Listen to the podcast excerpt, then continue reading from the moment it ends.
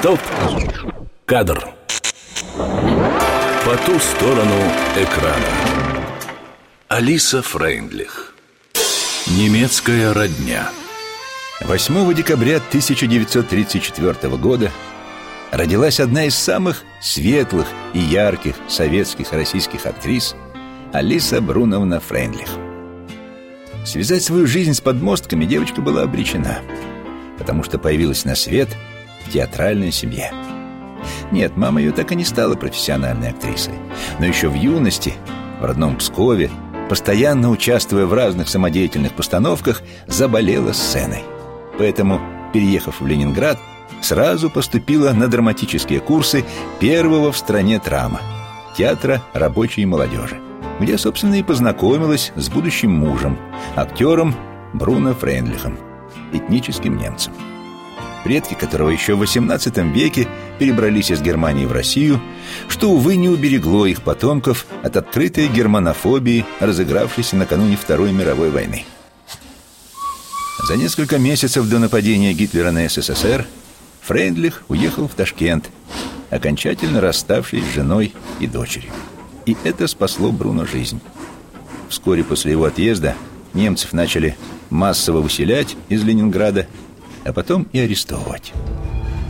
Многие родственники с папиной стороны очень пострадали. Папин брат с женой были арестованы. Позже мы узнали, что их расстреляли. Бабушка, тетушка, мои двоюродные братья и сестры – Всем им пришлось уехать из Ленинграда. Дважды рожденная. Но детство, в какое бы смутное время оно ни проходило, остается детством. Имя, больше похожее на сценический псевдоним, дала новорожденной немецкая родня.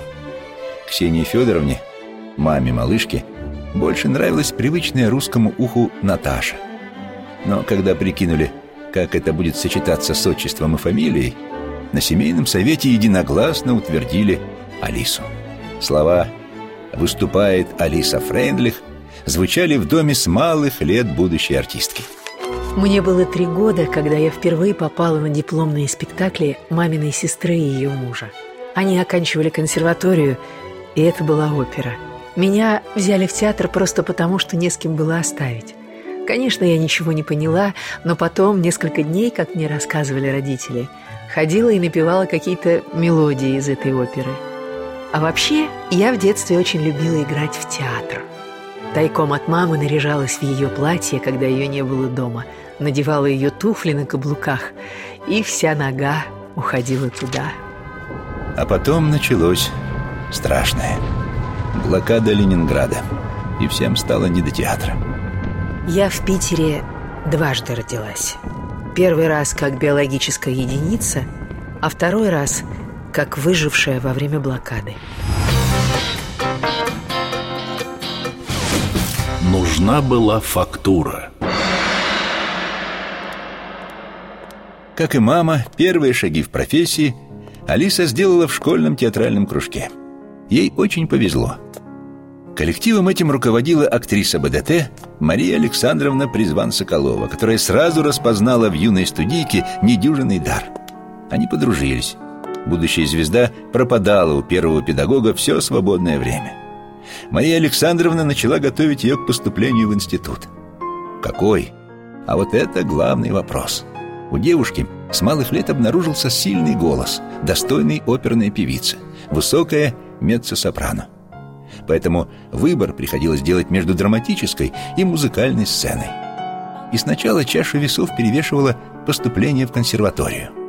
Окончательно определиться Алисе помог Бруно, который, хоть и вернулся в Ленинград после войны с новой семьей, с дочерью связь не терял. Как ни странно, подействовал его совершенно неожиданный аргумент. «Ты же кроха, а там фактура нужна». Чем оперная сцена отличается от драматической, он не объяснил. Но довод сработал. Амплуа травестей. Так или иначе, но в 1953 году Фрейндлих поступила в Ленинградский театральный институт имени Александра Островского на курс профессора Бориса Зона, много сил потратившего на создание в стране театров юного зрителя. Может быть, поэтому Борис Вульфович сразу обратил внимание на бойкую девчушку с ярко выраженным амплуа травести и даже не дал отчислить студентку, когда над ней нависла такая угроза. Да, да, было в биографии отличницы и обладательницы многочисленных грамот и такое темное пятнышко.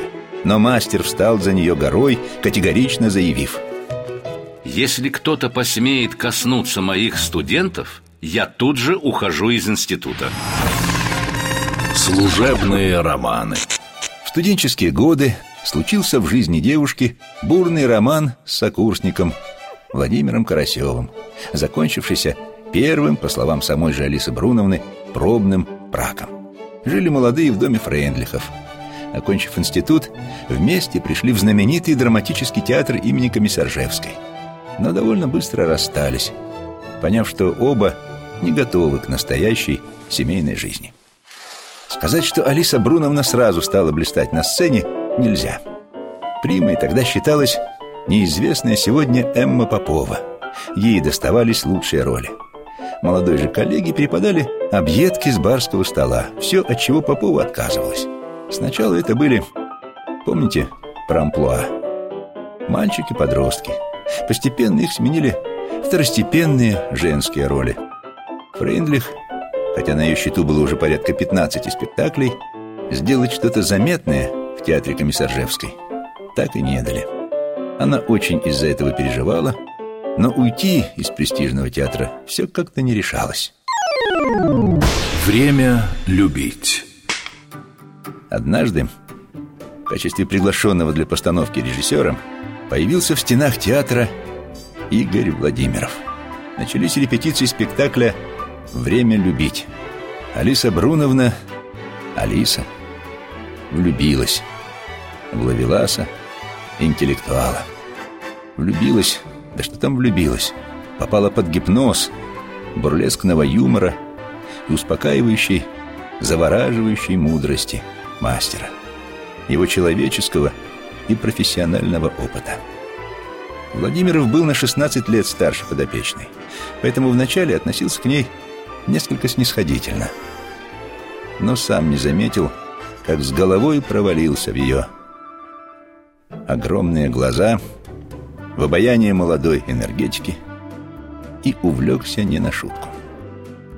Название постановки оказалось пророческим. Для них наступило время любить. Актриса маленького роста и большого таланта Сразу поняв, с кем имеет дело, Игорь Владимиров предложил Алисе перейти на службу в театр Ленсовета, где он служил главным режиссером. Влюбленная женщина готова была идти за избранником хоть на край света. Перешла, не раздумывая. Тем более, помните, она ведь очень переживала о том, что никогда не дождется своей настоящей роли в тени бессменной примы Поповой. Перешла и ни на минуту не пожалела об этом. Владимиров, который вскоре сделал предложение возлюбленной, стал ставить спектакли конкретно под нее. Так в репертуаре появились пьесы «Таня» Арбузова и «Варшавская мелодия» Зорина. И Фрейндлих наконец-то дождалась своего звездного часа. Тишина на площадке Если к 60-м годам прошлого столетия ярые театралы уже успели оценить работы Френдлих, то с кино у нее отношения не складывались. Сказать, что актрису не приглашали на главные роли, это ничего не сказать. Хотя, положа руку на сердце, жаловаться на невостребованность в кино Френдлих не может. Даже при том, что Игорь Владимиров заметно подкорректировал фильмографию любимой жены. Без него список золотых картин был бы значительно богаче. Но уж очень не нравилось ему, что Алиса Бруновна растрачивает талант на такое низменное занятие, как кино. А может быть, в нем говорила обычная ревность, мужская, и что еще более вероятно, творческая. Кто знает. Кстати, именно Владимиров попытался запретить жене сниматься и в служебном романе. Не получилось. Стоп! Кадр На радио «Звезда» Бог Троицу любит Эльдар Рязанов к тому времени уже сделал две попытки поработать с ленинградской примой. Пробовал ее на главную роль в гусарскую балладу. Но несмотря на то, что Фрейндлих великолепно отработала на площадке, ее поразительная женственность ни на секунду не позволяла поверить в то, что перед нами юноша. Времена амплуа вести давно прошли. Роль досталась Ларисе Голубкиной. Второй раз даже не дошло до проб. Рязанов хотел пригласить Фрейдлих на роль Нади в «Иронии судьбы». Но наверху уже утвердили Барбару Брыльскую, и приговор пересмотру не подлежал. Но в третий раз Эльдар Александрович сдаваться не собирался и лично полетел в Ленинград на мужской разговор с Владимировым. Беседа состоялась, как и незабываемый образ Людмилы Прокофьевны Калугиной. Странная внешность Первое же появление некрасивой начальницы родного статистического учреждения женщины нет, существа бесполые возраста, с старомодными очками в грубой оправе, которая вся скрючится и скукожится, как старый рваный башмак, и чешет на работу, вызывала у зрителей оторопь. Они вроде бы узнавали исполнительницу роли, а вроде бы и нет. Трудно было поверить, что женщина может позволить себя так изуродовать, да еще предстать в таком виде перед миллионной аудиторией. Женщины нет, не может. Но актриса настоящая, с большой буквы, не просто может, а считает подобную работу своей профессиональной удачей. И это была действительно удача. Фильм принес Фрейндлих всесоюзную славу и первую награду – звание лучшей актрисы года. Эльдар Александрович, приветствовавший на площадке любую талантливую импровизацию, ни в чем не ограничивал разыгравшуюся фантазию Алисы Бруновны и за что она была ему отдельно благодарна, дал проявиться музыкальным способностям. В фильме она прекрасно спела две песни. «У природы нет плохой погоды», на стихи, между прочим, самого режиссера, и «Моей душе покоя нет». Сразу после премьеры фильма песни ушли в народ. При всех своих непростых отношениях с кино Фрейндлих буквально купалась в атмосфере творчества – во время съемок у Рязанова. Поэтому, не раздумывая, согласилась поработать с ним еще. Когда мастер пригласил ее на роль Хариты Игнатьевны Агудаловой, вдовы потомственного дворянина, матери трех дочерей, в своей новой работе в фильме «Жестокий романс» по пьесе Островского «Беспреданница». Вторая кабаниха Тут тоже не обошлось без препирательств с чиновниками. Какая Френдлих? А Гудалова вторая кабаниха, деспот в юбке. Не понимали они выбор постановщика. Но он сумел убедить, что хочет уйти от стереотипного прочтения классика и создать образ усталой, тянущей на себе семью, несчастной, разорившейся женщины, последняя надежда которой на благополучную старость, удачные партии дочерей. «Смейся!» Главная же роль досталась красавице Ларисе Гузеевой. Несчастную беспреданницу и опытной актрисе было бы играть нелегко. Не так много красок потратил на ее портрет драматург. А молоденькой девочке, впервые попавшей на съемочную площадку и совершенно растерявшейся в ее броуновском движении, было просто страшно. Особенно, когда режиссер требовал от нее невозможного. Например, Рязанов хотел добиться, чтобы Лариса героиня истории, в одном из ключевых эпизодов на крупном плане плакала и смеялась одновременно. Ну как это возможно? Глядя на мучения актрисы, Фрейдлих не выдержала. Резко подошла к ней и за всей силы влепила несчастной девочке оплеуху. Слезы моментально брызнули из ее глаз. «Смейся!» — скомандовала киномама и также быстро вышла из кадра. Эпизод был снят. После съемок Алиса Бруновна подошла к коллеге, попросила прощения за импровизацию. Но та воскликнула. Что вы, огромное вам спасибо за школу. Королева и мушкетеры. Еще одной жемчужиной, точнее, подвеской в бриллиантовом ожерелье образов, стала роль королевы Анны в фильме Георгия Юнгвальд-Хелькевича Д'Артаньян и три мушкетера. Фрейндлих потом говорила об этой работе. Я никогда не видела живую королеву. Разве что по телевизору или в прессе. Мы с режиссером хотели сделать абсолютно земную женщину, мимо которой ничто не прошло. Ни любовь, ни ревность, ни страх, ни торжество победы. Кстати, перед тем, как согласиться, Алиса Бруновна немного помучилась сомнениями. Ей казалась неправдоподобной сама суть истории. Как королева решилась сделать герцогу такой рискованный подарок – передарить презент самого короля, очень дорогой и очень заметный. Неужели она настолько безрассудна? Только нащупав мотивацию, королева сознательно или подсознательно мстила нелюбившему и неуважающему ее мужу, она решила взяться за роль. Вообще актрисе страшно везло на режиссеров. На долгие годы ее гуру в профессии стал Игорь Владимиров. Но и работа с такими мастерами, как Рязанов Юнгвальд Хелькевич, многое дали. Что уж говорить о пусть и небольшой, но встрече с легендарным Тарковским. От зеркала до сталкера. Как-то Анатолий Солоницын, партнер по спектаклю «Варшавская история», ошарашил Алису Бруновну. В зале Тарковский. Он пришел посмотреть на тебя. Сердце актрисы, надо сказать, уже любимое зрителями и признанной критиками, ушло в пятки. Но, слава богу, на игре это никак не сказалось.